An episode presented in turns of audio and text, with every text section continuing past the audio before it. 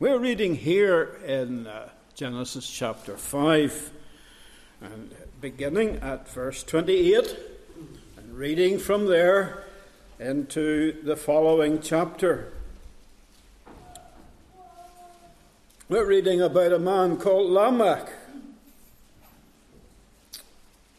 And Lamech lived 182 years and begat a son. And he called his name Noah, saying, "This same shall comfort us concerning our work and toil of our hands, because of the ground which the Lord hath cursed." And Lamech lived after he begat Noah 595 years, and begat sons and daughters. And all the days of Lamech were 777 years, and he died. And Noah was 500 years old, and Noah begat Shem, Ham, and Japheth. Chapter 6. And it came to pass, when men began to multiply on the face of the earth, and daughters were born unto them, that the sons of God saw the daughters of men, that they were fair, and they took them wives of all which they chose. And the Lord said, "My spirit shall not always strive with man, for that he also is flesh. Yet his days shall be 120 years. There were giants in the earth in those days, and also after that, when the sons of God came in unto the daughters of men, and they bare children to them, the same became mighty men which were of old, men of renown. And God saw that the wickedness of man was great in the earth, and that every imagination of the thoughts of his heart was only evil continually. And it repented the Lord that he had made man on the earth, and it grieved him at his heart. And the Lord said, I will destroy man whom I have created from the face of the earth, both man and beast, and the creeping thing, and the fowls of the air, for it repenteth me that I have made them." But Noah found grace in the eyes of the Lord. These are the generations of Noah. Noah was a just man, and perfect in his generations. And Noah walked with God. And Noah begat three sons, Shem, Ham, and Japheth. The earth also was corrupt before God. The earth was filled with violence. And God looked upon the earth, and behold, it was corrupt, for all flesh had corrupted his way upon the earth. And God said unto Noah, "The end of all flesh is come before me, for the earth is filled with violence through them. And behold, I will destroy them with the earth." What a solemn word we have been reading here from Genesis chapter 6. May the Lord continue to speak to our hearts and bless the preaching of his name this day for his name's sake.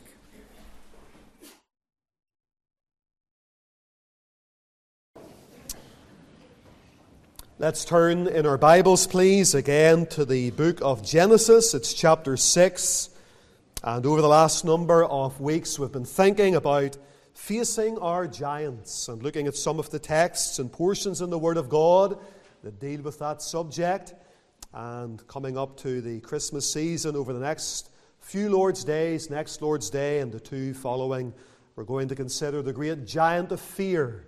There are many fear nots in Scripture, and we're going to consider three of them in connection with the coming of Christ into the world. But here we have another text about giants in Genesis 6 and verse number 4. There were giants in the earth in those days. There were giants in the earth in those days. Let's pray together and let's seek the Lord. And can we re-echo Eric's words of welcome to some that are back with us today after a little absence? It's really good to have you with us. All that Eric's mentioned already, and we trust that God will bless you here this morning. Let's pray together. Let's seek the Lord. Loving God and everlasting Father, what a blessing it is to open the precious Word of God, this divinely inspired book. All Scripture is given by inspiration of God and is profitable. We thank Thee for the Spirit of God, the author of this book. We thank Thee, our Father, that we can pray and ask that Thou wilt send Thy Spirit to open our hearts. And, O God, we pray that You will raise up great men and women of God to stand in this day for Jesus Christ. So, Father, hear and answer prayer. Grant, O God, the infilling and the anointing of the Spirit of God upon the preaching and upon the hearing of Thy Word. Fill me, Lord, I pray, with Thy Spirit. Hide me behind the cross. Glorify our Lord and Savior, Jesus Christ. And grant, O God, that a work will be done in our hearts that will impact the world around us. So, Father, hear and answer prayer.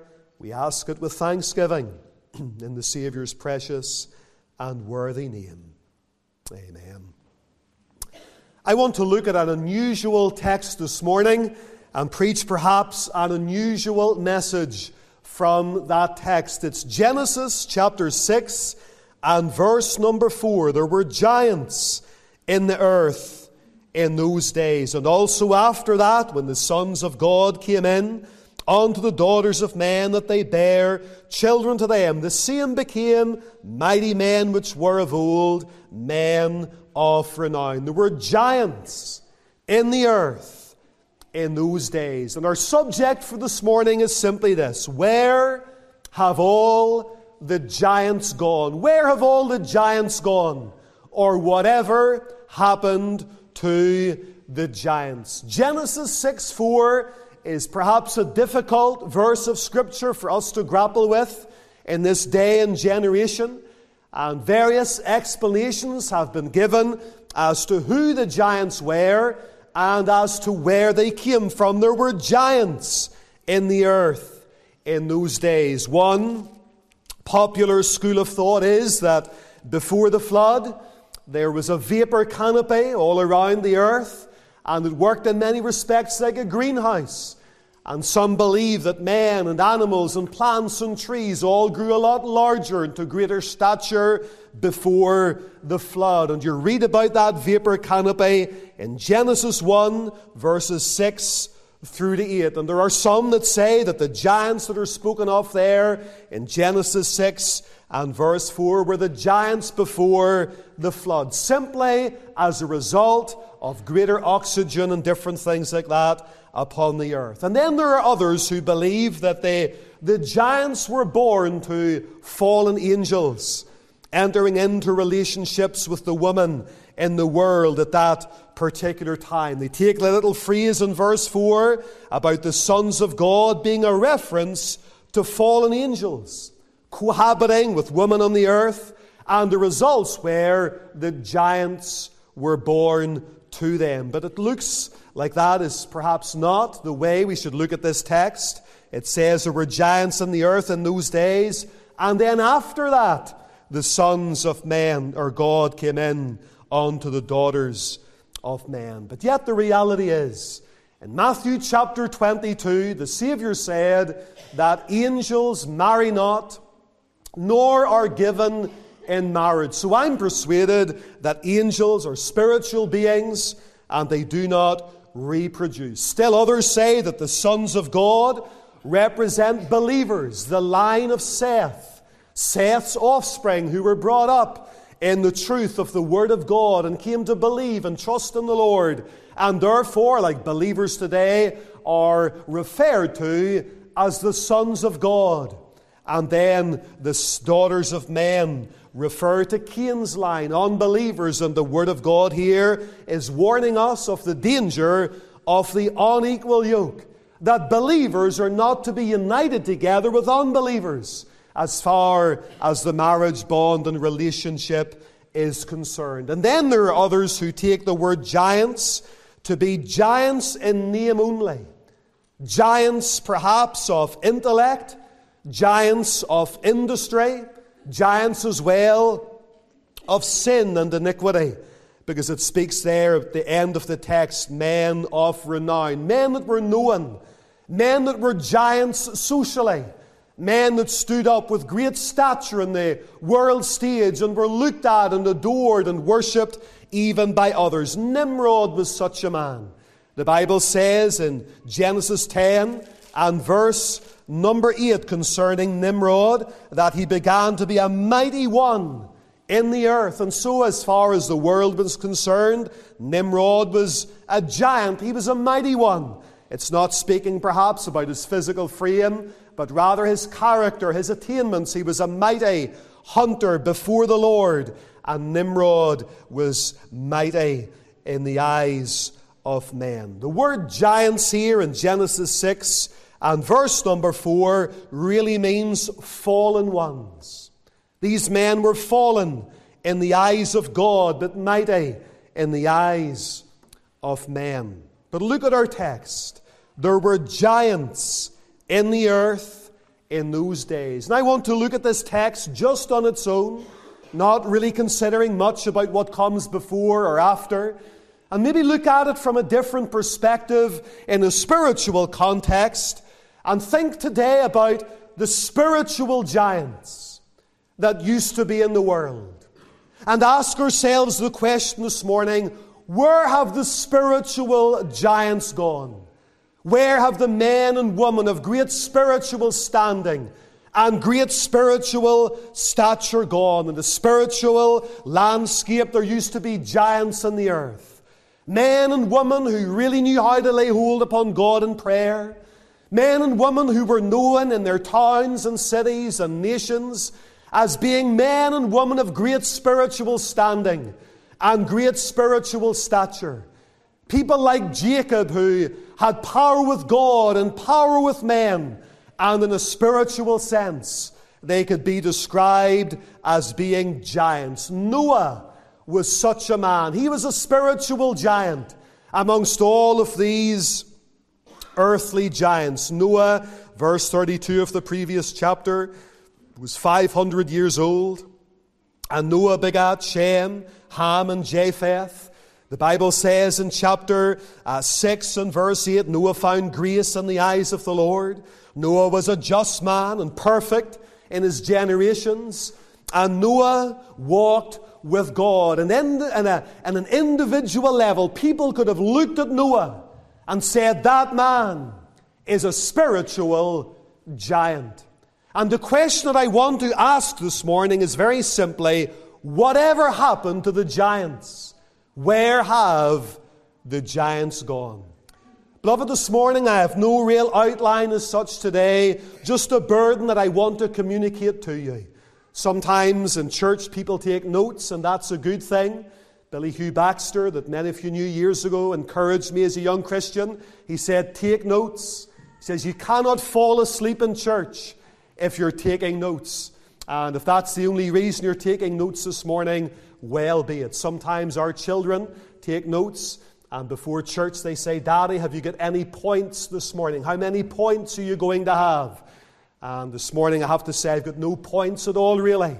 And it's a pointless sermon, but I trust that the Lord will bless it to your heart nonetheless. As we think about these giants, we have to remind ourselves that in a spiritual sense, in our land and nation, in this world of ours, we are standing upon the shoulders of giants.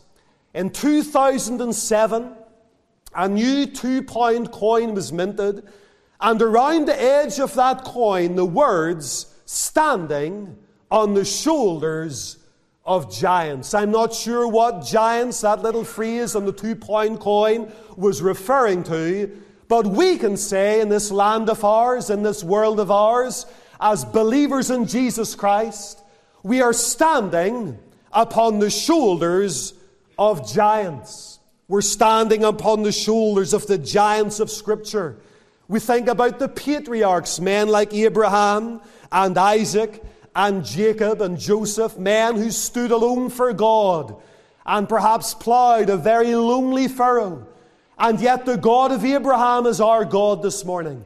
And the God of Isaac and the God of Jacob is our God this morning. And we're standing upon the shoulders of such spiritual giants, also standing upon the shoulders of the apostles. John MacArthur wrote a tremendous book a number of years ago about the 12 disciples. The title of the book, telling in itself, 12 Ordinary Men. 12 ordinary men. And yet under God they became mighty. And in their day and generation, especially after they were filled with the Spirit of God, on the day of Pentecost, they became spiritual giants. And in our Christian faith today, we're standing upon the shoulders of such giants. And then whenever we consider the history of the New Testament church and the history of Christianity in this world of ours, there are many spiritual giants right throughout the history of the Christian church. I don't know if you ever read church history. I never had much interest in history at school, but the history of the Christian church is the most remarkable story outside of the gospel of Jesus Christ itself. You read the history of the first 3 centuries since the resurrection of Jesus Christ, and it makes for thrilling reading. Men and women and young people taking up the torch of the gospel, telling others about the Savior during the time of the Roman Empire and living short lives that told for Jesus Christ. Some were thrown to the lions. Some were sewn inside animal skins and thrown to the beasts. Others were burned alive. Others were tortured. And yet at that time, the church of Jesus Christ flourished. And then if you think as well about the reformers, men like Martin Luther, John Calvin, Ulrich Zwingli, John Huss, who spent their lives promoting the truths of the gospel, salvation through Christ alone, salvation by faith alone, salvation by grace alone, the Scriptures alone, the glory of God alone, ordinary men, born again of the Spirit of God, with a vision for Jesus Christ, who dared to stand up against the tyranny of false religion and false teaching and philosophy and false doctrine, and stood up and put their lives in the line. And here we are today as believers holding dear the truths of the Reformation, and we're standing upon the shoulders of giants. And then whenever you think about Presbyterianism as a form of church government, that dared to stand up against Romanism and Episcopalianism and the tyranny that comes with dictators in the church. The Presbyterians, especially in Scotland, experienced intense persecution. And because they wanted to come outside of the established church and worship their God according to the Word of God and according to the convictions that they held dear, many of those Scottish reformers and those Scottish Covenanters and the people that came after them, young people as well, in their teens, were happy to stand in the Scottish heather in the Highlands, and the heather stained with blood, just to break bread and to remember the Lord's death under the threat of martyrdom should they be found. And here we are in 2022. And many professing Christians struggle to break bread for an hour, once a quarter or once a month in a warm church. And yet the old covenanters were willing to lay down their lives so that they could break bread and remember the Lord's death. Did you ever read anything of the history of the early Methodists? Men like George Whitefield and John Wesley and Charles Wesley and William Bramwell and the men that followed, and how they set England and Ireland and parts of America on fire with the gospel. And they saw thousands converted. Think about the great missionaries, men like Hudson Taylor and David Livingstone and Robert Moffat and William Carey and David Brainerd, even in our own province as well. We're standing on the shoulders of giants, men like Henry Cook that ushered in the great 1859 revival, men like W.P. Nicholson, who 100 years ago exactly was conducting missions across this province, and thousands were coming to faith in Jesus Christ. And then we think of the hundreds and hundreds of missionaries that have been sent out from this little province to the four corners of the earth. We think as well about our own denomination, men like Dr. Paisley, men like Alan Kearns, men like Reverend James Beggs, S.B. Cook, our own senior minister, Dr. Douglas. Men of spiritual stature. Men of spiritual standing. And yet the reality is that we don't see giants like this in our day and generation the way we once did. We think of our own fellowship as well. I can remember way back there in 1999 going to the old hut, the prayer meetings there, and sitting and listening to older saints pray. And many of them have gone to be with the Lord. And you know who they were. Men of stature, women of renown, who knew how to touch heaven. And they were big on their knees before God. There were giants in the earth in those days. The challenge to our hearts this morning is, where have the giants gone? Whenever Elijah was taken up into heaven in a chariot of fire by a whirlwind, the question was immediately asked, where is the God of Elijah? Leonard Ravenhill answered that question by saying, the God of Elijah is where he has always been. He's still on the throne. The question that we need to ask is, where are the Elijahs of God? Dear friends, this morning, where are the spiritual giants? We're standing on the shoulders of giants. But generally the giants seem to have gone. This is the thrust of our text. There were giants on the earth in those days. And the author of the book of Genesis is indicating that the giants are no longer as prevalent as they once were. And it seems that in the Western world, in the Western church, the giants seem to have gone.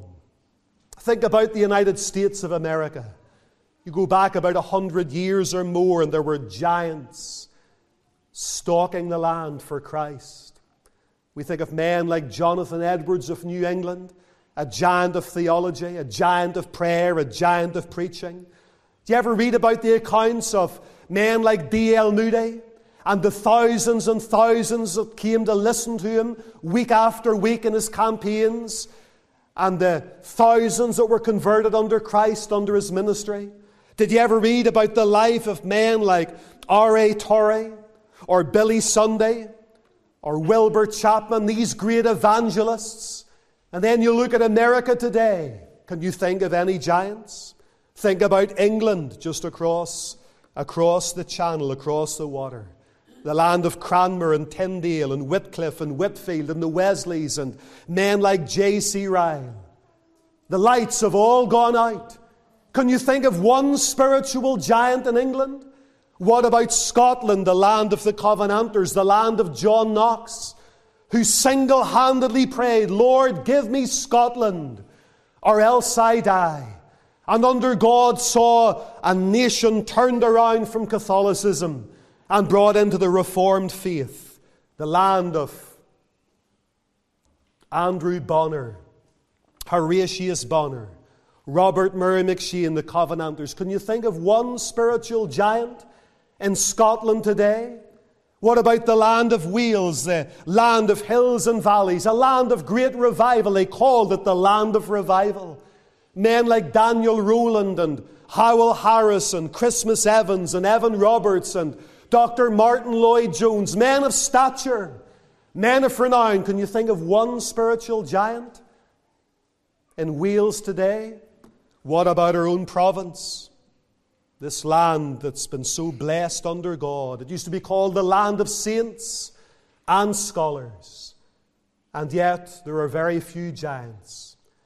Used to be you could go to the city of Belfast and there were spiritual giants, men that were blazing a trail for God, seeing people converted and churches built up and preaching the old-time gospel. Can you think of one spiritual giant that's seeing a mighty work done in our province today? Dear friend, where have all the giants gone? Why have the giants gone? Is it the judgment of God upon these islands? The Bible speaks in Revelation chapter 2 to one of those churches, and the Lord called them to repent. And he says, if you don't repent, I'm going to take away the candlestick. Now, what is a candlestick? It's an instrument that is used to spread forth light. God doesn't say, I'm going to remove the light. He says, I'm going to remove the instrument that bears the light. And he threatened that church with closure. Maybe God is judging our nation today because of our prayerlessness. And perhaps as well because of our carelessness. I'm sure some of you have never heard of the name of Samuel Chadwick. He was one of the last great Methodists. And I read a number of years ago the biography of this man, Samuel Chadwick. And he was converted young in life, and he was an old-fashioned holiness preacher. He loved God and had a burden for the lost and a burden to spread the gospel. And throughout that man's life, it made mention in that biography of some of his contemporaries and men that he enjoyed fellowship with in his lifetime. D.L. Moody was mentioned. R.A. Torrey was mentioned. Campbell Morgan was mentioned. Billy Sunday was mentioned. A.T. Pearson was mentioned. Giants of the faith. And it just seems that across the world and across the evangelical church, every nation had its giants.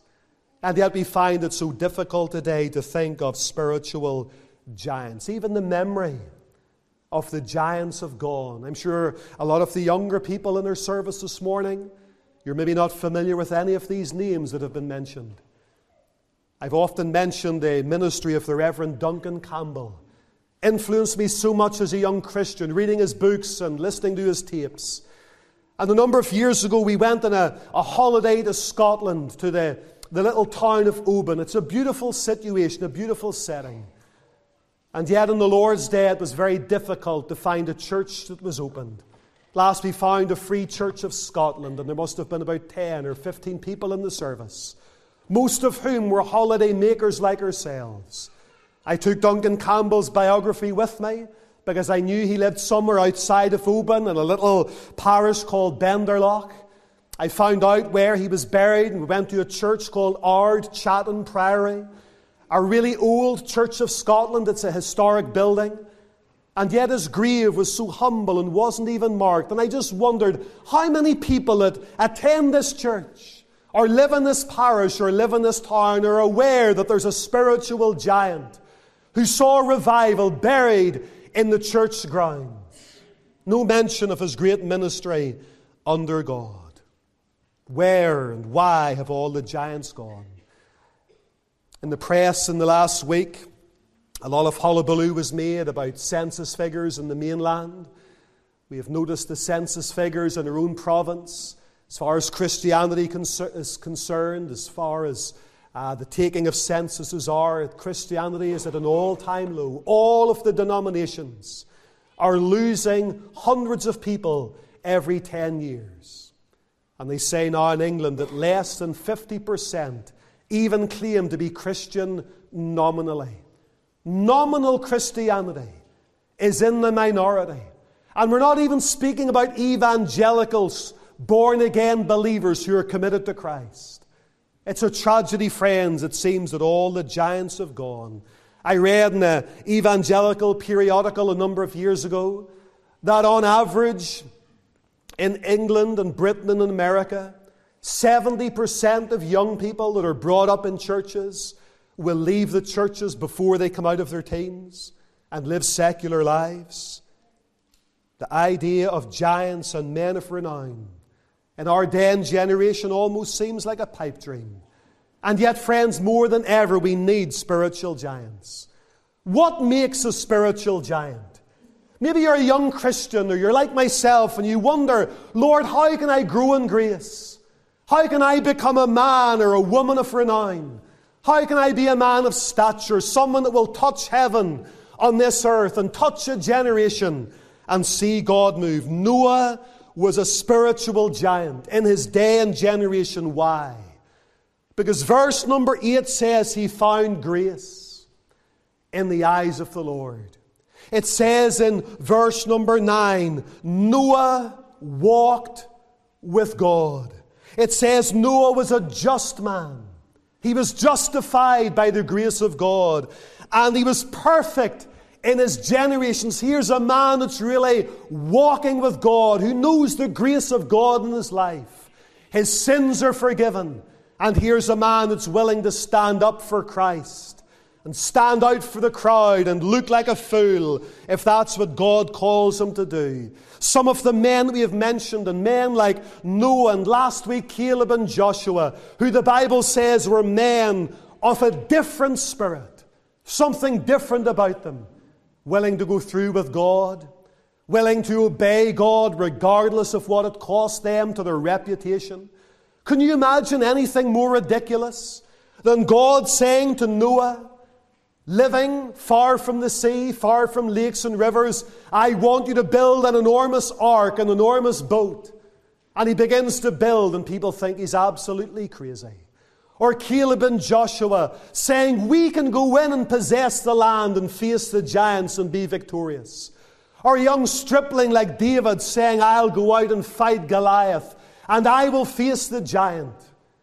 You see, Noah and Joshua and Caleb and David, it wasn't just that they were facing giants. They were giants, spiritually speaking. And yet they were ordinary people just like you and me. The Bible says that Elijah was a man subject to like passions as we are. And yet he prayed earnestly that he might not rain, that it might not rain. Get to know God. Get to know the Word of God. But more than that, get to know the God of the Word. Talk to the Lord and get to know Him. You know, there's so much going on in our day and generation.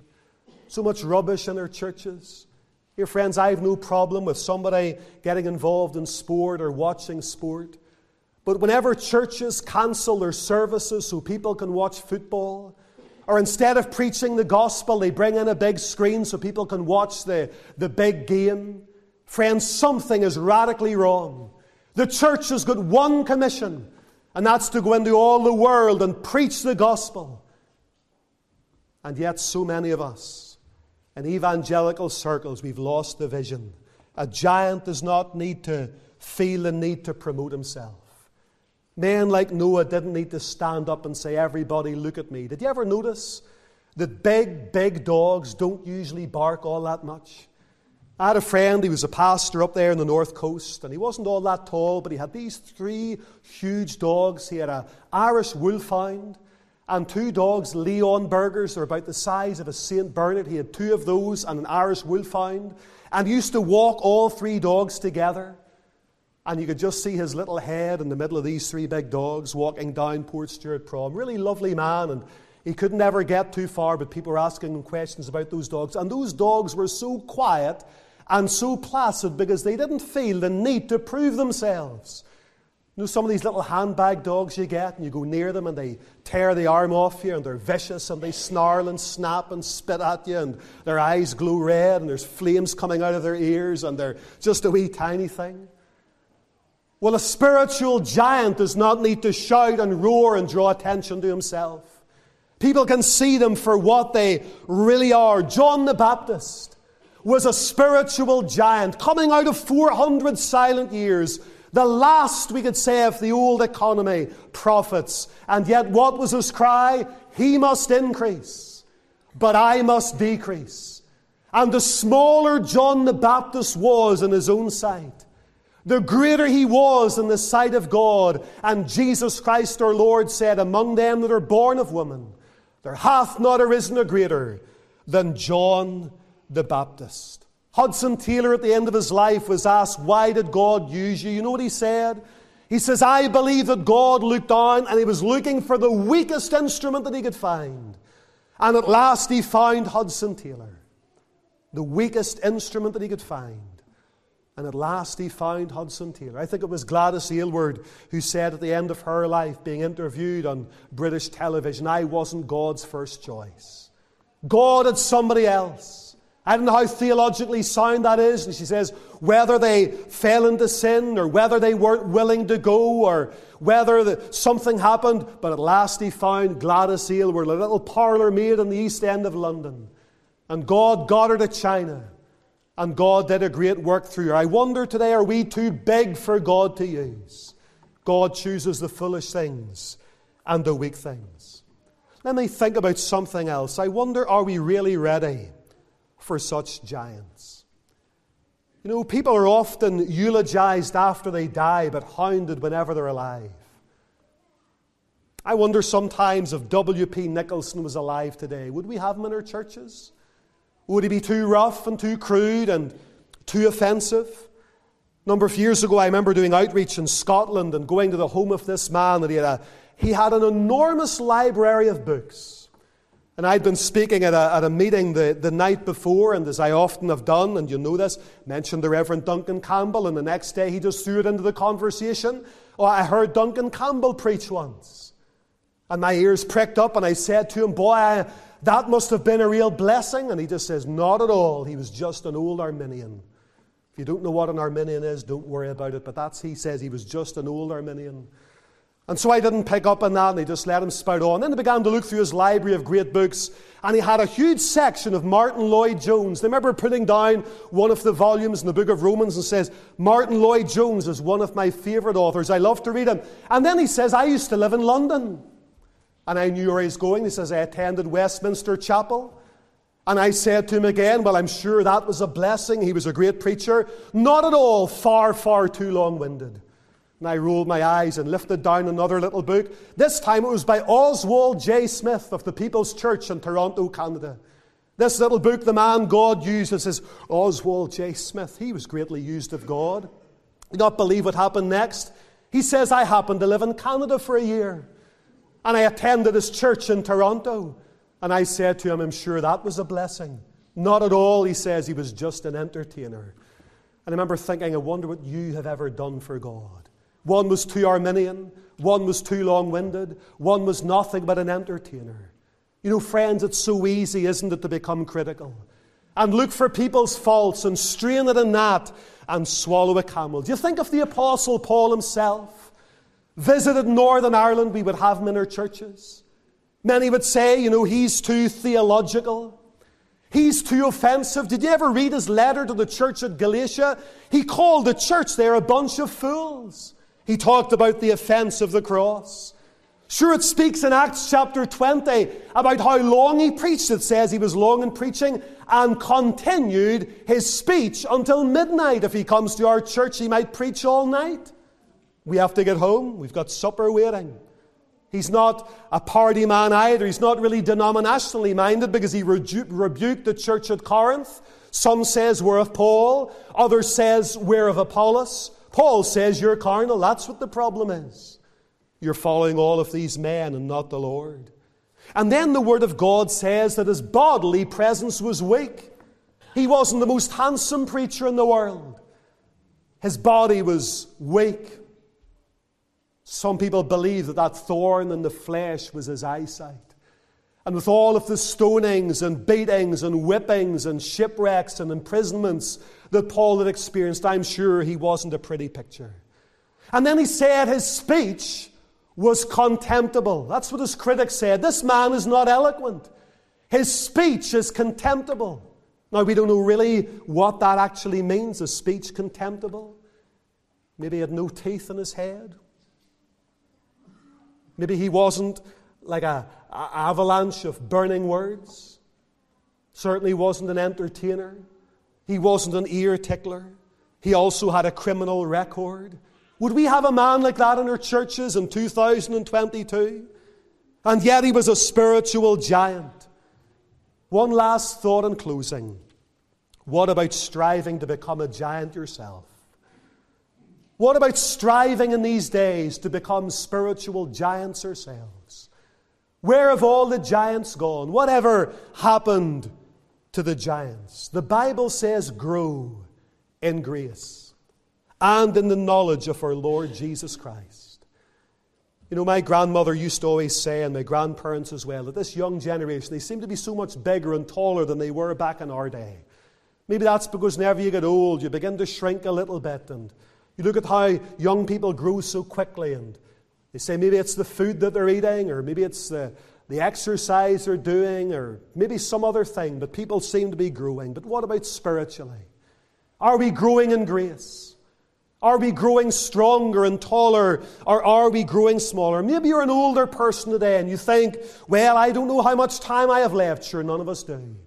But I'll tell you, Moses was given a rod at the age of 80 and called to go and bring the children of Israel out of their slavery in Egypt. At 80 years of age, he was only starting. God has still a work for you to do. Maybe today you're a younger person and you've got a whole life ahead of you. I wonder today, will you make it your desire? I want to be something for God. I want to do something for God. I want to be filled with the Holy Ghost. I want to know this book. I want to know how to pray. I want to know how to swim against the tide. I want to be able to witness to my friends and neighbors, and I want to be a spiritual giant in my day and in our generation. Read the Word of God. Just obey it and do whatever God tells you to do. Keep it simple. Talk to the Lord. Get to know Him in prayer, and pray that God will fill you with the Holy Ghost. Our town needs spiritual giants. Your workplace, your school, your university campus, your street needs spiritual giants. This denomination of ours, the evangelical church at large, this fellowship needs spiritual giants.